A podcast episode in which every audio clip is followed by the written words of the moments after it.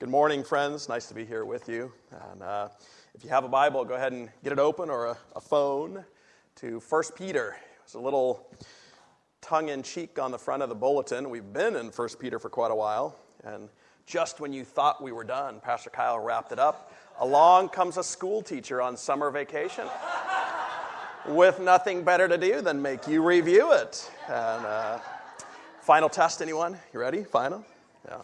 Uh, actually, I'm not, I'm not going to directly review what Pastor Kyle's been talking about for about a year, nine months, something like that. Um, but I am going to spend the next two weeks, so hopefully I don't scare you off too badly today, wrapping up this amazing book. I'd like to tie a neat bow on it, maybe even have some of those little curly cues. You know, the ones that I haven't seen them in a long time. You scrape the back of the scissors across and they curl up. Oh, yeah. Uh, get that picture in your head because what's the whole point of wrapping something up? I know I'm playing with words here a little bit, but the whole point of wrapping something up is so that somebody else will open it and enjoy it and see what's inside. And that's really what I, what I hope to do today. I hope that you this week and moving forward will open up First Peter, unwrap it for yourself, see, soak in what God wants to give you from that book when you're home alone this week. Uh, obviously, a sermon on Sunday morning, even nine months worth of sermons isn't enough. Uh, thank you, Rob, for that introduction. I, I really, uh, I should have known Rob would find a better way to introduce it than me. He, he's right. We're going to build this hopefully on the foundation of God's Word, but really what we're going to talk about today are some things to live, some practical ways to live out our life so our life really does do what, what uh, Psalm 19 says. Before we begin, let's pray. Father, thank you for the joy and the privilege of being together with, with you, first and foremost, and with each other this morning. Would you, Holy Spirit, speak to each one of our hearts? Would you take my words and turn them into the exact right message that each of us needs to hear? We love you and we commit our time together this morning to you. Amen.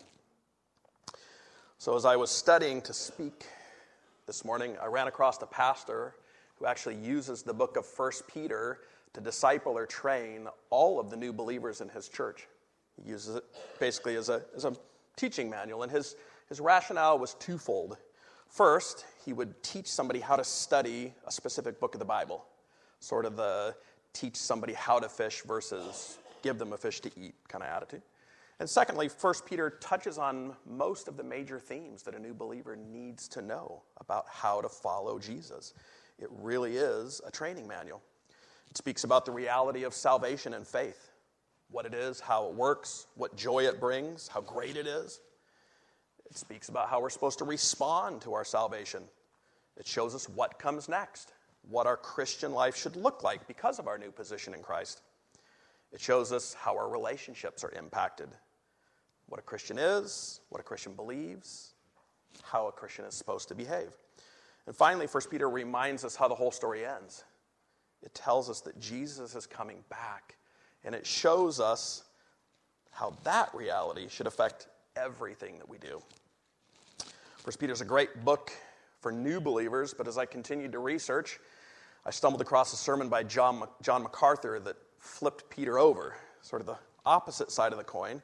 And, and as great as 1 Peter is for new believers, John MacArthur made the point that 1 Peter ought to be a book that mature believers revisit, reopen, rip the wrapping paper off of periodically to check themselves and make sure that they're actually on track, to make sure that our thinking, our understanding hasn't drifted, to make sure our actions, the actual proof of what we believe, are still in line with what God tells us. And that's, again, what I'd like to focus on for this week and next week. I'm going to borrow pretty heavily from John MacArthur and, and give you eight, maybe nine key ideas from 1 Peter that can help you get on the right track if you're a new believer. They can help you stay on the right track if you've been following Jesus for any length of time. Or if you've been drifting, to help you get back on the right track. You're, of course, more than welcome to go listen to Pastor John's sermon. He preached it back in 2012 on December 30th and his sermon was entitled, You Are What You Think. I'm going to take those key ideas and phrase them as a question for you. So, the first question today do you remember who owns you? Who owns you is the question. If you and I were walking down the street and a random stranger came up and said, Who owns you? Most of us would be probably taken a little bit aback. Uh, we'd probably say something like, Well, no one. Or if you grew up and didn't grow up, if you lived in California for any length of time like I did, you'd be like, Dude, it's a free country. No one owns me. This is America. All right? Something similar to that. But if you have salvation in Jesus, that would be the wrong answer. Somebody does own you. You are actually a slave, owned by someone other than yourself. I know that sounds strange to us, but we really need to understand and accept the fact that God is our owner. He owns me. So let's go to 1 Peter, first chapter. We're going to start with verses 18 and 19. 1 Peter chapter 1, 18 and 19. It says this knowing that you were ransomed from the futile ways inherited from your forefathers, not with perishable things such as silver or gold, but with the precious blood of Christ, like that of a lamb without blemish or spot. The word ransom there can also be translated redeemed or purchased or bought. And that verse spells out by telling us exactly what was used to buy us. It wasn't silver, wasn't gold, but what? What was it? Blood. We were bought with the precious, sinless blood of Jesus. We cost God an extreme price, the price of his very own son's blood. So it means we don't own our own lives. It doesn't belong to us. We don't have any rights whatsoever. It's a little hard to swallow, isn't it? If we flip over to the next chapter, chapter 2 of 1 Peter, I want to go to verse 9 in chapter 2. This one starts with, But you are a chosen race Ooh, that one sounds nice. I like that one a little bit better. God chose us. He says, a royal priesthood. Ooh, that one's even better. We're royalty. A holy nation. I like that one. And then he ends with a people for his own possession. Or as one translation put it, God's very own possession. We don't really talk like that very often, do we? We don't go around thinking, let alone telling people, that we have an owner. But 1 Corinthians 6 19 and 20 says this. Listen as I read. Or do you not know that your body is a temple of the Holy Spirit within you, whom you have from God? You are not your own, for you were bought with a price. So glorify God in your body. You caught that bit in the middle, right? You are not your own. You do not belong to yourself. And we need to constantly remind ourselves of this fact. It means we don't get to be in charge of our own lives. We don't get, de- get to decide where we go and what we do because we belong to God. It means we have to consciously, purposely give up our own desires and wants. Before we do or say anything, we need to stop and say, does it fit in with what we know from God's Word? And then ask God, God, is this your will? The great part is that God's way really is better than anything we could do or be on our own. Being a slave of God is better than being the richest, most powerful man or woman on earth. Someone like that who is still a slave, but they're a slave to sin and death. The beautiful part, too, is that God promises to give us everything we need. He does that in 2 Peter. Kyle's going to go there at the end of the summer. 2 Peter chapter 1, verse 3 tells us that when we actually live on the foundation of who owns us, not me, not you, but God, He's going to give us everything we need to do that. Question two. It's cl- tied closely with the first one. Here's the question Do you remember where your citizenship lies. We know we belong to God, but where's our home? Where do we belong? If you didn't know, I was born in Indonesia, uh, and yet I hold an American passport. Right? When I was young, I fluently spoke a tribal language long before I ever learned to read and write in English. And I spent most of my formative years on the island of Papua with tribal people. Uh, and yet now I'm a resident of Whatcom County. Right? That's where I vote now. Uh, I was a white skinned, super rich kid, comparatively, uh, and I wore clothes. so I never really fit in with my naked tribal friends. I didn't wear shoes. This is true. so if you see me sweating this morning, it's because this is the first pair of socks and shoes I've worn in like two months. but I was also a comparatively poor kid here in America. Right? And I had grown up in the jungle, so I had to learn quickly how to be a chameleon here. But I had so many different ways of thinking and so many different experiences that 99% of people, like, I couldn't relate to them at all that left me feeling completely lonely, no matter how big the crowd I was in. I've wrestled with the question of where I belong for much of my life. So our next verse in 1 Peter chapter 2 and verse 11 is actually a breath of fresh air to me. Here's what it says. 1 Peter chapter 2 verse 11. Beloved, I urge you as sojourners and exiles to abstain from the passions of the flesh which wage war against your soul. It calls us strangers or foreigners, sojourners, exiles, even aliens, depending on your translation. And when I finally came to grips with the fact that my identity, my citizenship, my home, my place of belonging isn't Indonesia, it isn't America, it isn't any other place on this planet, but in heaven with God and His kingdom, that was a transformational day for me. And if we pause and we're honest enough, you don't have to be a weird missionary kid to struggle with this. Right? We all struggle with the feeling of where we belong, whether it's the social nightmare of a junior high hallway, or my son Ethan going to high school, brand new high school, and joining the football team there. We do it in our workplaces. We do it he, even here at church. We all want to fit in, be ex- accepted, have our place, to enjoy the security of belonging. But Scripture obviously makes it clear that we're not supposed to get lasting comfort from anything on earth. We're citizens of heaven, and that is our true home. I'm going to overgeneralize this morning and say that you fall in one, into one of two groups. Either you're hearing this, and like me, you need to find comfort in the fact that you will always feel out of place, that you will always be at tension because you aren't home. You're not home yet. And you can stop trying to find a place of belonging outside of your relationship with Jesus. Find comfort in that. Or maybe you're doing the opposite and you feel pretty comfortable. Life's pretty good. And maybe that's because you've wrongly given your allegiance to something else to a country, to a club, to a group, to your work, maybe even to your family. And you need to realign your allegiance. You need to remember where your true citizenship lies. Jesus said this in Luke chapter 14, verses 26 and 27.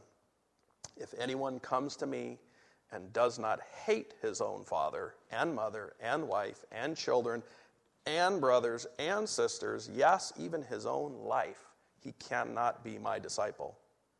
Whoever does not bear his own cross and come after me cannot be my disciple.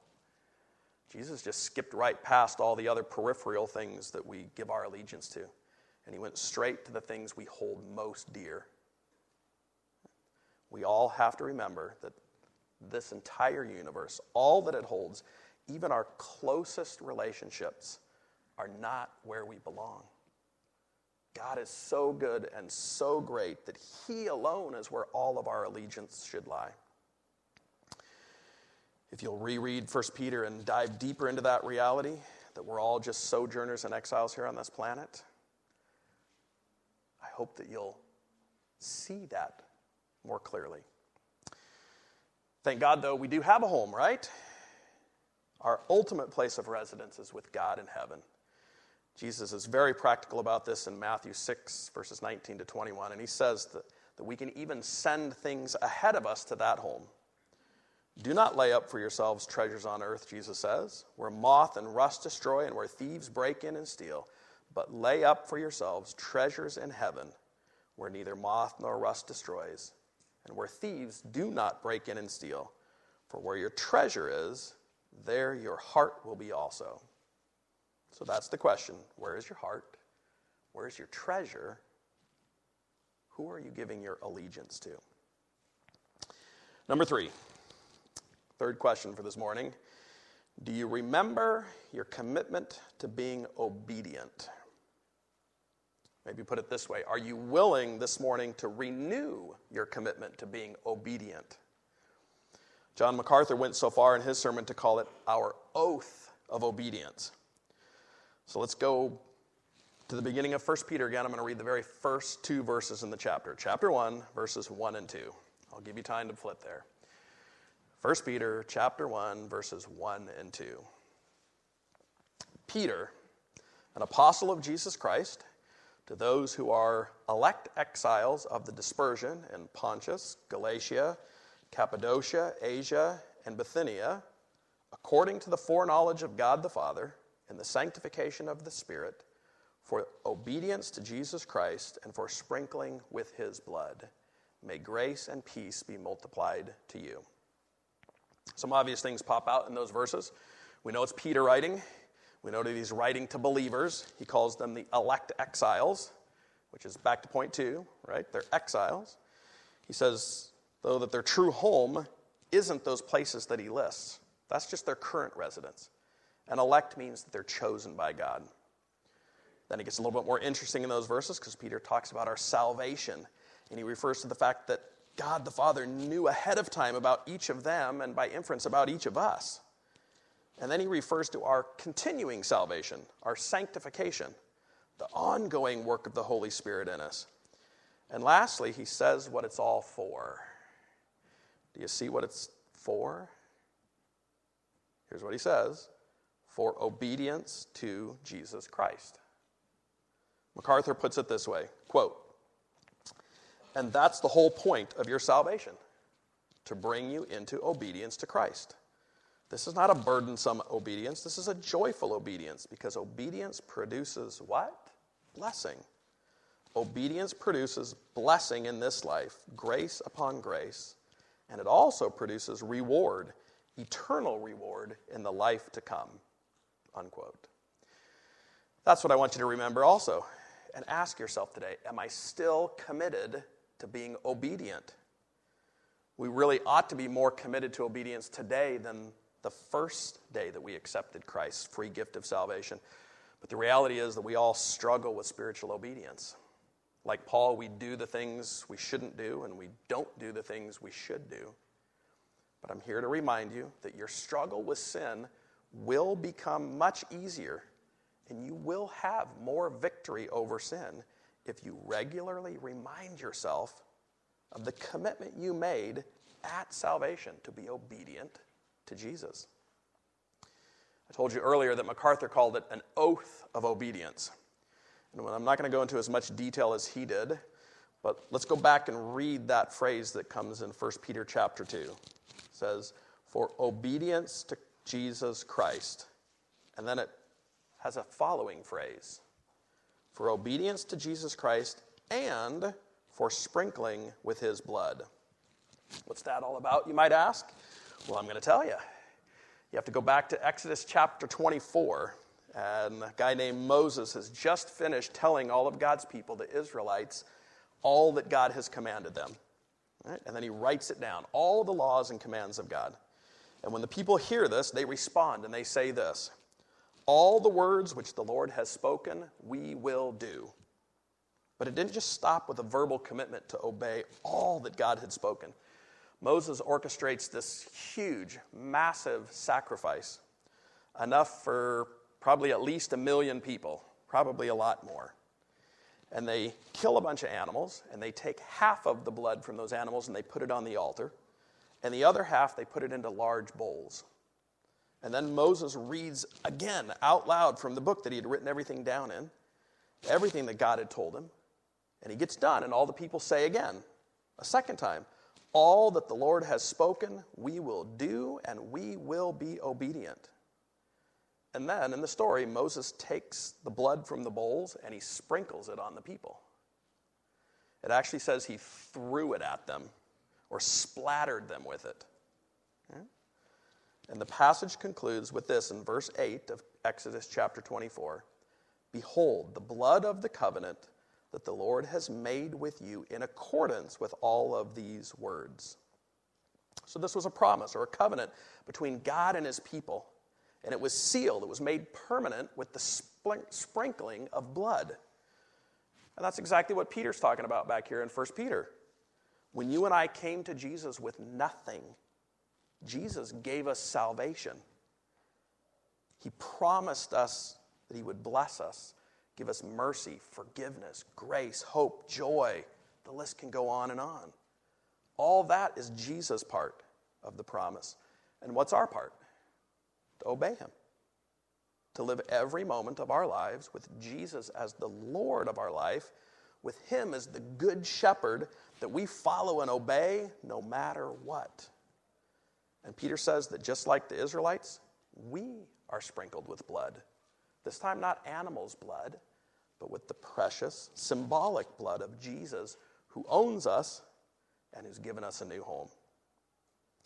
Romans 10 makes it pretty clear as well. Verses 9 and 10 says, If you declare with your mouth Jesus is Lord, and believe in your heart that God raised him from the dead, you will be saved.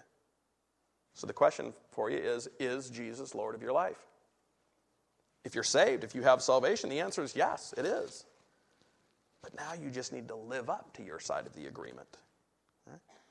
You need to remember to be obedient to everything he says. Jesus makes it even more clear, John 14, 15.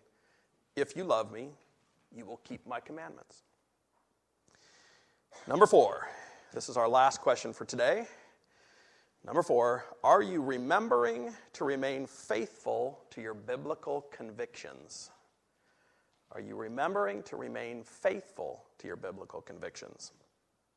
Sounds similar to point three I get, but let me explain it a little bit. If we go back to 1 Peter, we're going to go to a couple verses in chapter 1 and 2. First, verse 13 in chapter 1.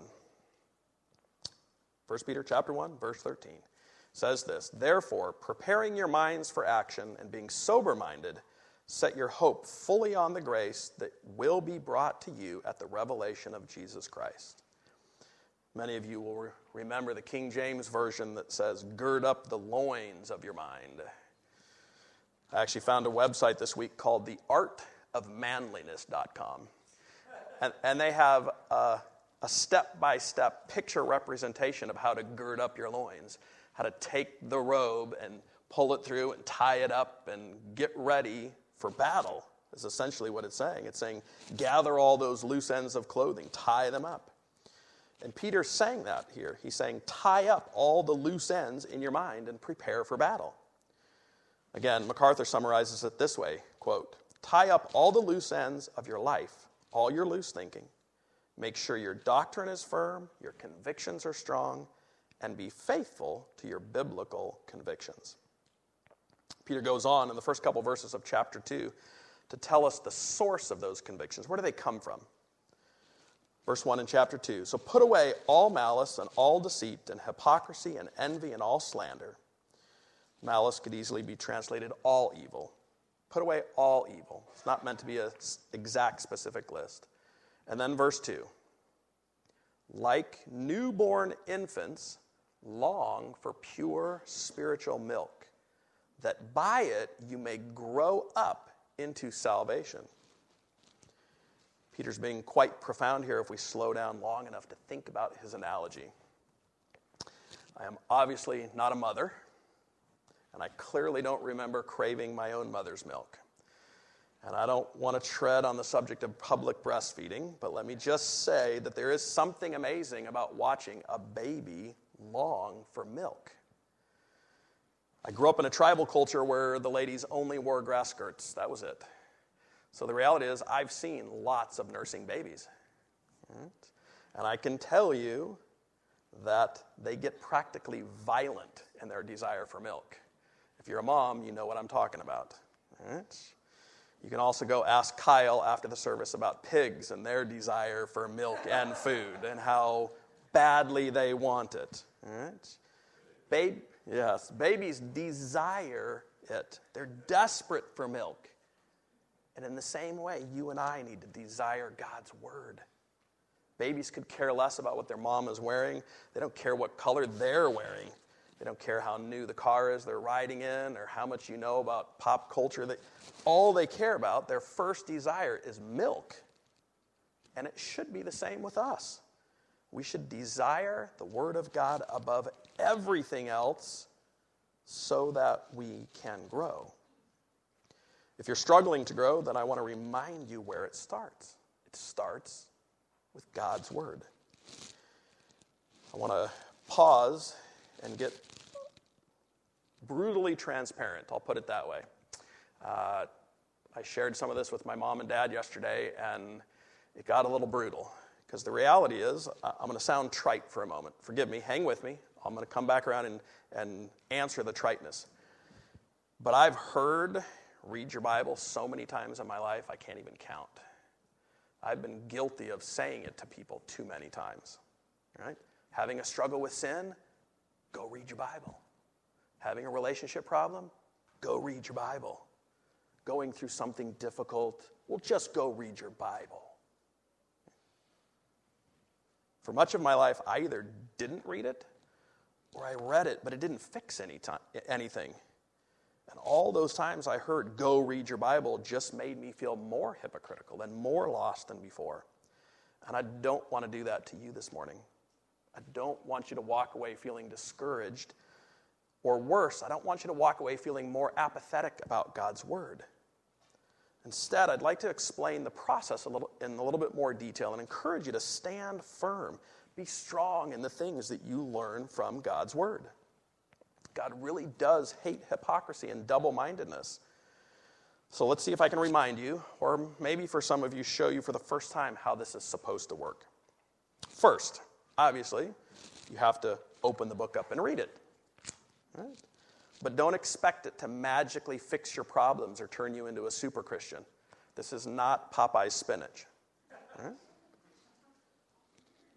Babies, remember, go back over and over for milk. And they grow slowly, but they do grow. Right? I think too often we treat God's word like it's a cup of coffee or an energy bar. Right? We want it to quickly solve our issues. I know th- some of you think it's food, but it's not. Right? God cares more, more about our long-term growth and our character. Okay? We got to read it. And reading is, of course, just the first step. When you read it, you get information. You gain some knowledge. You learn something new, or you hear something old in a new light. But you can't just stop with information. You have to put some work into understanding it. Right? Maybe you go to a mature brother or sister and ask for some help, or you buy a commentary from a trusted source, or you join a Bible study here at church. Hint, hint. Right? You read it, you gain some information, you grow in understanding, and you keep doing that long enough that you actually start to believe it. So, for example, the first time I read that I'm supposed to deny myself and take up a cross daily, I didn't really understand what that meant. But I've read it in my life over and over again, and I've studied it over and over until today, even though I may not do it perfectly, I believe I'm supposed to do it. And my belief is turned into conviction.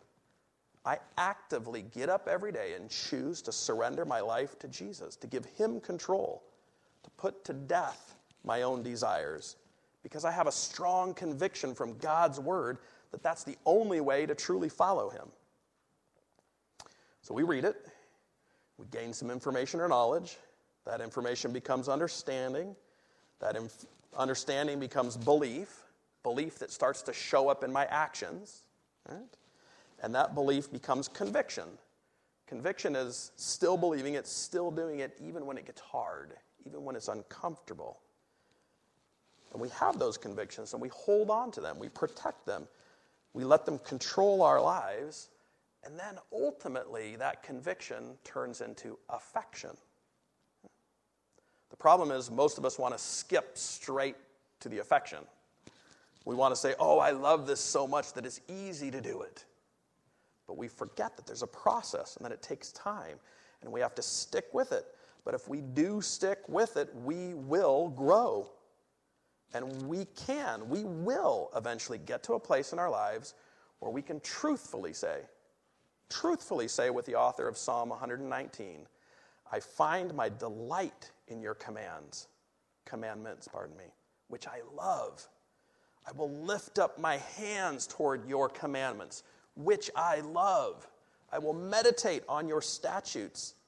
Oh, how I love your law. I couldn't say that for much of my life, and there are plenty of times still that I struggle with that now. But instead of feeling discouraged and hypocritical and like there's something terribly wrong with me, I go back and I remind myself to stay true to my convictions about God's Word. And as I read it, I gain some new knowledge. I do a little work to turn that information into understanding. I grow in my belief, which eventually turns to conviction. And then I enjoy the affection that results. And I can tell you, it is sweet to have affection for God and for His Word. It can also, I can also tell you that it's miserable when my affections are scattered around to earthly things. I don't know if you noticed up on the stage today, teacher that I am, there's some sticky notes all around the stage. I put those out there to illustrate my affections, my affections that wrongly get pulled away to many earthly things. You fill in the blank with whatever that is for you. All right? But they don't belong out there. Where do they belong? They belong here with the author, the being who authored this book. So here's my challenge for you. I don't know where I put them in the right order. Read it. Put your affections where they belong. Gain some knowledge. Turn that knowledge into understanding. That understanding hopefully turns into belief. Hold on to that belief until it becomes what? Conviction. And God, God, in His mercy and grace, He will turn that into affection. Right? Into affection for Him, for His Word turn it into a desire that's stronger than a baby's desire for milk. Hmm? Let me end with this. We all have the tendency to, to want the easy road, and that includes turning our Christian walk into a checklist. All right? I don't want you to do that with what I've shared today. These are important ideas, and I hope you took some notes. But it really isn't about checking off a list of to dos. Right? It's about a deep meaningful, joyful relationship with God. Of course, I hope that you'll think about these ideas and practice them, but more importantly, would you open up God's Word for yourself every day this week? Maybe to 1 Peter. Would you grow as you see more clearly who God is and what His plan is for everyone who follows Him?